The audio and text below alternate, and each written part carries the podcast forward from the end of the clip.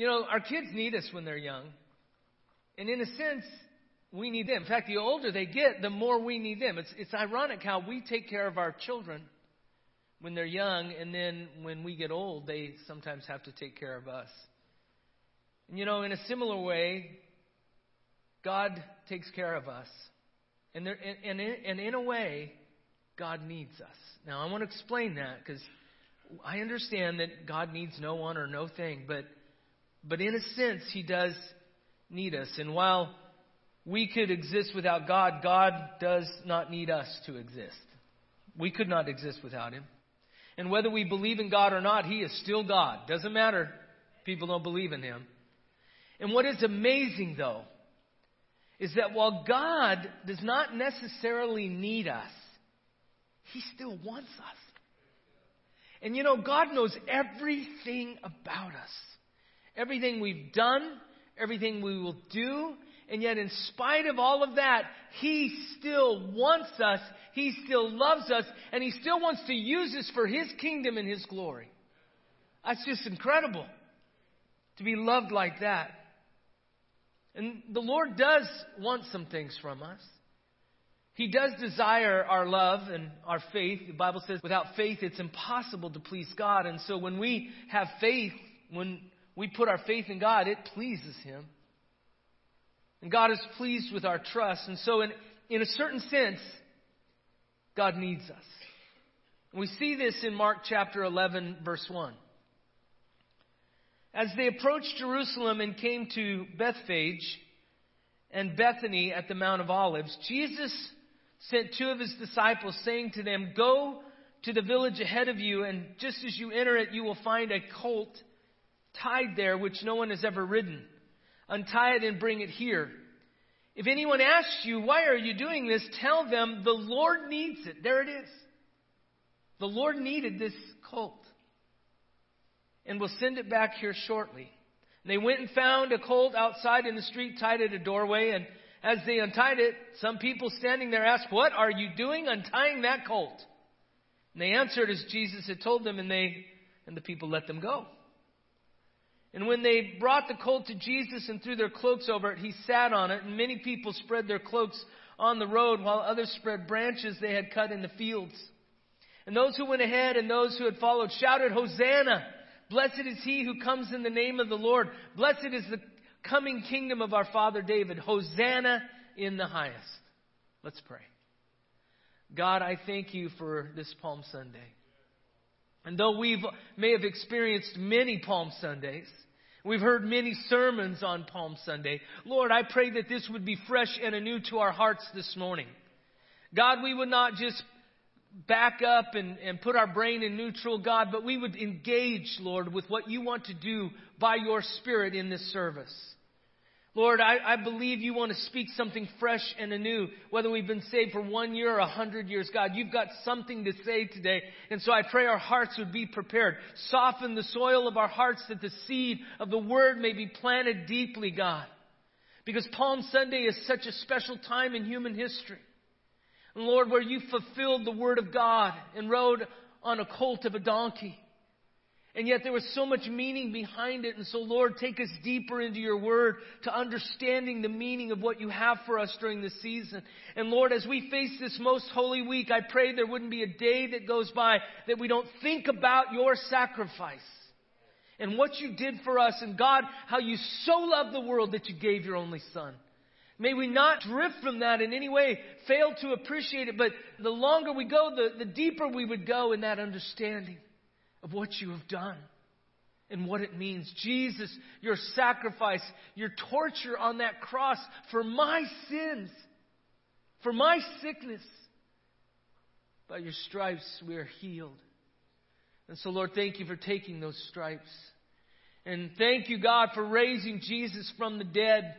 So we have power over death, hell, and the grave. And so, Lord, I just pray that, that the meaning would not be lost on us this week. In Jesus' name, amen. My first point I want to make this morning is this the Lord needs us to accomplish His purpose. You see, the disciples were given specific instructions, and they were warned that when they took the colt, somebody had asked, What are you doing with that? And they were to say, The Lord needs this donkey. And so the owners were willing to let it go. And so the question is Does God really need anything or anyone? Well, we know that He is the creator of the universe. He really needs no one or no thing. Psalms 24, verse 1 reminds us that the earth is the Lord's and everything in it, the world and all who live in it. Everything belongs to God. Everything. Everything material, every person, every human being belongs to God Almighty. We have to understand that. God needs nothing. He has everything. But while God may not need anyone or anything, He still uses everyday things and everyday people to accomplish His purpose in the earth. This is what's amazing about God. He wants us to partner with Him in fulfilling the will of God in the earth. You have a plan for your life that figures into the great plan of God. And God always uses His people to accomplish His purposes. And so we, we get to partner with God in, in the, the greatest story in the history of mankind. And so God doesn't need us, but He still wants to use us, and in that sense, He does need us. Could God fulfill His purpose without us? Yes. But that's not how God designed it. God wants a personal relationship. He's not a distant God that set the world into motion and then took a vacation. He is a God that knows the hairs on our head. He knows when a sparrow falls. How many of you know He knows everything you're going through? And God wants to work through His people to accomplish His purposes and will. And He will use those who are willing to be used. And it's just, it's just amazing that what God has used throughout the, the history of the world, throughout Scripture. And sometimes there's a, there's a necessity that creates a moment where something amazing happens. The ice cream cone is case in point. It's a case of necessity being the mother of invention. Charles E. Menches was one of 50 vendors serving saucers of ice cream at the 1904 Louisiana Purchase Exposition in St. Louis. I know it's true, I was there. And this was in St. Louis, Missouri. Business was booming on a hot August day. When he ran out of clean saucers, he was serving ice cream in these saucers. So Menches turned to the stand next door, operated by a Syrian man named Hamwi, who had come to the fair all the way from Damascus to sell zalabia, which is a wafer-like pastry baked on a waffle iron. And so Hamwi is supposed to have rolled uh, his still soft zalabia into a cornucopia, or a cone, which Menches filled with ice cream and handed to a customer. Success was instantaneous, and the ice cream cone was born. Bless God. Aren't you glad the ice cream cone was born? Yes, I, I had ice cream for my, my birthday, and it was vanilla. And I'm proud of it. Don't make me feel guilty. I gotta admit, I, it was two scoops, one vanilla, and one cookie dough. Okay, so I got a little wild and crazy, man. It's a good thing Jolene was driving. So the ice cream cone was born out of necessity, ran out of saucers, and got a waffle cone, and bless God, the rest is history. You know, it's amazing what God can use. Jesus, in fact, Jesus borrowed a lot of things. He was one of those guys. Can, can I borrow that? You know, one of those people in your life, they're always borrowing things. I mean, think about it. Jesus borrowed this boy's lunch. Hey, can I borrow your lunch? And fed 5,000 people. Jesus borrowed a boat to make his many travels. He was heading all over the Sea of Galilee in a, in a borrowed boat. And then Jesus also borrowed a colt. This colt was borrowed for his triumphal entry into Jerusalem. And Jesus borrowed an upper room to have his Last Supper with his disciples. And this is what's so amazing Jesus' body was laid in a borrowed tomb. Now, what's, it's amazing how much Jesus borrowed. But I got to tell you something. It was his in the first place. He can borrow whatever he wants. And you know what? He can ask of you, of me, whatever He wants. Because we are no longer ours. We were bought with a price. And this is the price that we're talking about this week. The price that was paid on this cross for our sins and for our healing and for our salvation. And so he has a right to borrow anything from us. Because everything we have belongs to the Lord. Everything we have is on loan from God. Even our children, when we dedicate our children, we realize God, they're on loan to us. We're supposed to raise them. And yet they belong to God first and foremost. And the older my children get, the more I have to remind myself they belong to God. I just gotta, gotta trust God. I wouldn't make that decision, but I'm just gonna turn them over to the Lord. Because sometimes we learn most by our bad decisions than our good decisions. Doesn't need to be that way. But you know, the Lord needs you. He has a purpose. There's something that only you can fulfill in this earth. You have no idea the impact you may have on someone. You may save their life, you may save their soul. And so we always have to be mindful on that that we don't belong to ourselves. God owns us.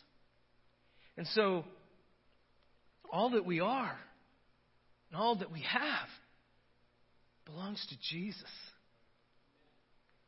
And God needs what you have and who you are to accomplish His purpose in the earth. And everything and everyone are God's anyway. So He's not asking for anything that does not rightfully belong to Him. And everything we have is from the Lord. So, how many you know if the Lord gave it, He can ask for it back? One of the most powerful professions of faith is in the book of Job when, his, when he loses everything and he says, The Lord giveth and the Lord taketh away. Blessed be the name of the Lord. We have to look at life this way and hold things loosely, even hold people loosely, because the Lord gives, the Lord takes away. But blessed be the name of the Lord because it's His. It's all His. And if we will live this way, that our possessions, our jobs, our careers, our families, our children, our grandchildren, they all belong to the Lord. He has blessed us with them temporarily. And so, if God asks for it back, it's His right, it's His privilege. What He has given, He can ask for it to be given back. And we really have no right to refuse because when you accepted Jesus Christ, I hope somebody told you you, you got to surrender all. You can't come halfway, partway. It's all the way or none. And that means we give up everything to the Lord. We give up our lives. We give up our futures. We give everything. God has that right. And so, number two, we must release to the Lord all that He asks of us. The owners of the colt released the donkey. Could they have refused? Of course, but they'd have gone down as the biggest jerks in history. And I guarantee you, Jesus would have found another donkey. Because the will of God is going to be completed with or without us. It's better that it's with us. But if we're not willing, He will find somebody that is. God is always looking for a willing heart. He's not looking for talent.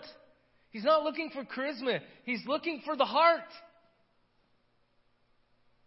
And so, Jesus fulfilled every Old Testament prophecy about the Messiah. Over and over again in the Bible, as Jesus did this to fulfill the prophecy. Jesus lived to fulfill God's will. He fulfilled every prophecy, every, and especially the difficult ones about him being a suffering servant and dying on the cross. He fulfilled it. When it says in Isaiah that he was pierced for our transgressions, bruised for our iniquities, by the chastisement was laid upon him, and by his stripes we are healed. So God keeps his word. He fulfills his promises. But he asks us to release some things to him. For the, these owners, it was a, a donkey, but for us, it may be something else. When we come to the Lord, we release our dreams and He gives us His. We need to release our jobs and careers to the Lord. We live in trying times. People are looking for work. People are out of work. People are, are wondering if they're going to lose their jobs. You know what? You got to let it, just release it. We would need to release our money and possessions to the Lord, our marriages, our families. We have to release ourselves to the Lord. Can we refuse? Yes, of course we can. And God will find someone else to do what His will is, but one, one way or another, He is going to accomplish His will. And so we, we see that God has a right to ask us to release certain things to Him. Number three, God, the Lord gives back what we have given Him in time. This is what is amazing. We give something to God, He gives it back. Some, somewhere down the road, or if it's not the same thing, it's something better or something more that He has for us. Jesus promised the owners of the colt, You'll get it back, don't worry. If you can't trust the, the word of the Son of God, who can you trust? You'll get your donkey back. Don't be freaking out about your donkey. Don't send the repo man to get the donkey. Now, I'm sure it was easier for them to release it knowing that it was the Lord. But there is a principle that there are things God asks us to give up. And I'm not just saying sinful things. There are different times in our life where, where God says, I, I want you to release that to me. And like I've said, as I've gotten older, I've had to more and more release my children to the Lord. They're adults. And, and the, the best thing I can do is just release them to the Lord. Ecclesiastes 11, verse 1. I love this verse. Cast your bread upon the waters, for after many days you will find it again. You won't find it until you release it. You, you won't understand until you let it go. Now, we can take God at His word and we can be reassured if he, we release something to Him, He'll either give it back or it'll be better or something that really benefits us. And there, there are times in Scripture where He talks about this beautiful exchange what, where we give Him something and He gives us something back. Don't you love it when it says that God will give us a crown of beauty instead of ashes. See, we've got ashes, which signifies great loss and pain and grief and sorrow. And we give that to Him, and what does He do? He, he gives us a crown of beauty, beauty for ashes. You know, I'm getting to that age, I need a little extra beauty. I could use some help.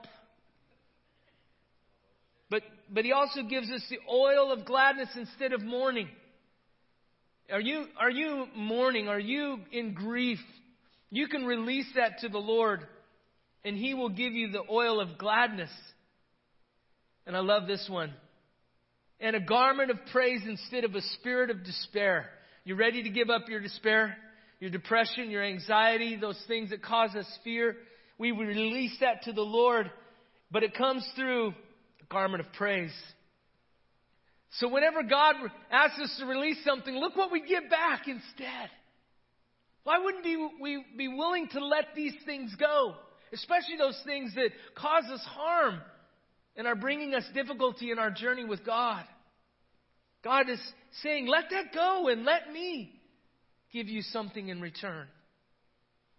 Because when we give to God, He gives it back to us. Good measure, pressed down, shaken together, and running over, will be poured into our laps. Man, when God gives, He likes to go crazy. He likes to pour it out. Just pour out His love on us. And when we, we give the little we have, He pours it back, overflowing and running over. My son in law wanted to do a Passover meal last night with our family. We've never done this before. And so we walked through this process, and I'm telling you what, this is what all the Jews did. The Passover, and you see Jesus in every part of it. It's stunning how much it's a prophecy about the Lamb of God that comes to take away the sins of the world. But there's four cups that you drink from, and the first cup is the cup of sanctification or blessing, and you're supposed to fill it until it overflows. And so I got to do that. because I, I spill all the time anyway, so it was, I was the perfect candidate. I've, I've said before when I get, make myself a cup of coffee or tea, I bring it to the rim, baby, to the rim. I mean, it, the, the whipped cream is hanging over the edge, you know what I'm saying? And inevitably I spill it. but I, I don't know why I do that. I don't know why I don't leave room for it to slosh. But you know what? When God pours it out, He pours it out. And it symbolizes the joy. Do you have the joy that the Lord promised? You know, sometimes I got to admit, I don't.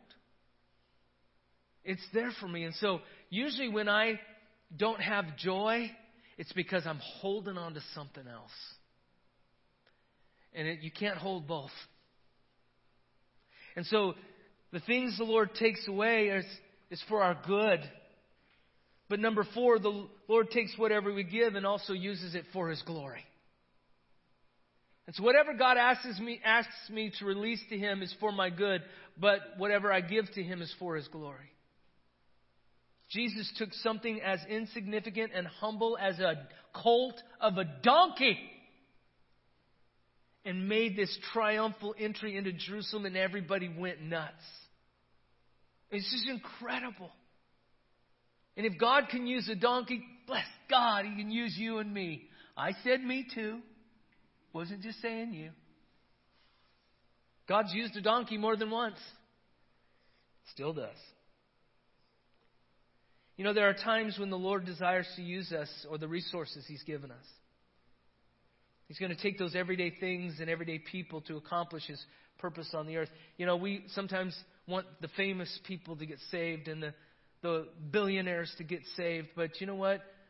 Those aren't the ones that really feel they need God.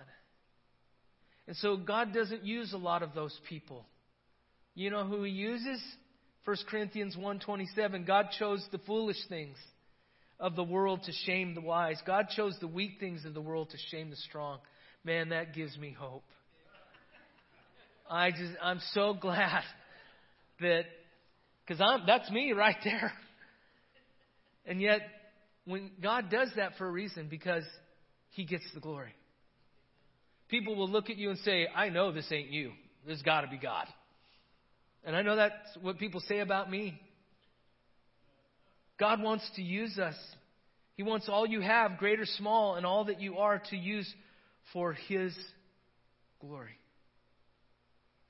Robert Falconer tells the story of his witnessing among destitute people in a certain city and he was ministering to them, and he read to them the story of the woman who washed Jesus' feet with her tears and then dried them with her hair. And while he was reading this story, he heard a loud sob and looked up at a young, thin girl whose face was disfigured terribly by smallpox. And after he spoke a few words of encouragement to her, she said, Will he ever come again? The one who forgave the woman? I have heard that he will come again. Will it be soon? And Falconer replied, Yes, he is coming soon. And after sobbing again uncontrollably, she said, Sir, can't he wait a little while? My hair ain't long enough yet to wipe his feet. All she had to give was her hair, but it was enough. Would you bow your heads with me today? I'm going to ask a series of questions. I'm not asking for you to raise your hand, but I'm asking you to search your heart.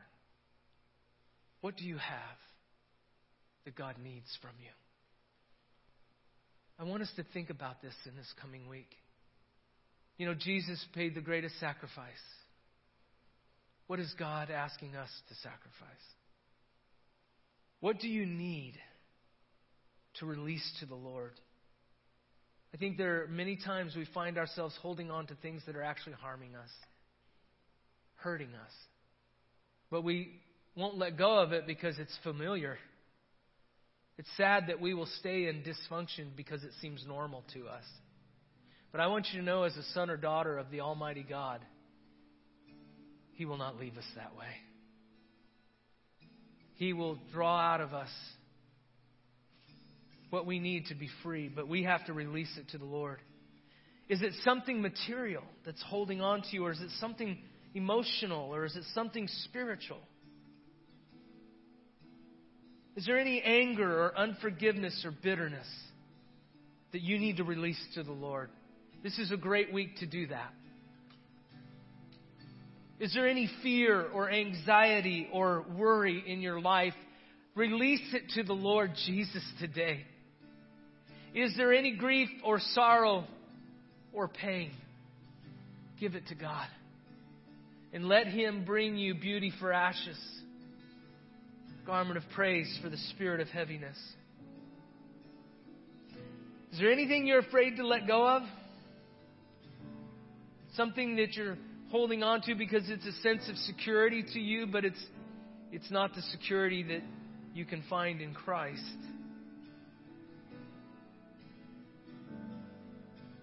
What can you give to the Lord that will bring him glory? I want you to understand we live to bring him glory.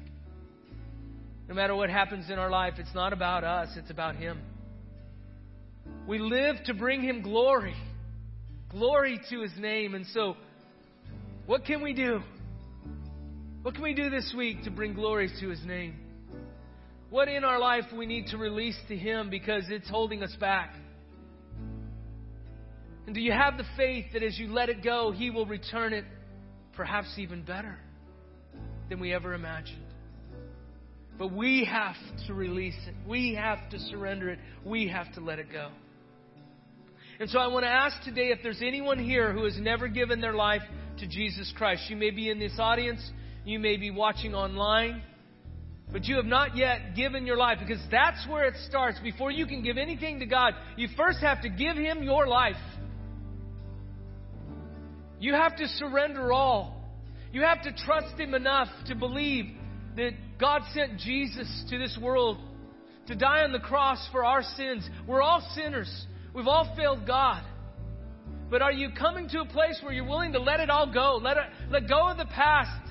Let go of the hurt. Let go of the bitterness. Let it all go. And instead receive the gift of Jesus Christ and eternal life in heaven. Oh, this is the time. This is the season. This is the day of your salvation. Don't let it pass. Don't let it go. And so I would just ask you, as a step of faith, with every head bowed and every eye closed, no one looking around, this is between you and God. If you're willing to say, Jesus, I want a new life. If you're willing to give your life over to God, if you're willing to accept Jesus and make him Lord of your life, master and controller of your life, if that's you today, would you just slip up your hand? Anyone in this place is an act of faith. And anyone online, you raise your hand. If you're sitting in your living room, it doesn't matter. God sees that hand and sees that faith. I'm going to ask you all to pray with me. Would you repeat after me, Dear Jesus? I believe. I believe you're the Son of God. I believe you died on the cross for my sins. I believe you rose from the dead on the third day. And I believe you're coming again. Forgive me of my sins. Come into my heart and life and make me a new person. I give everything to you, all that I have, all that I am. In Jesus' name. Amen. If you prayed that prayer, I hope you'll let us know. The Lord bless you and keep you. The Lord make his face shine upon you and be gracious to you. The Lord turn his face toward you and give you peace.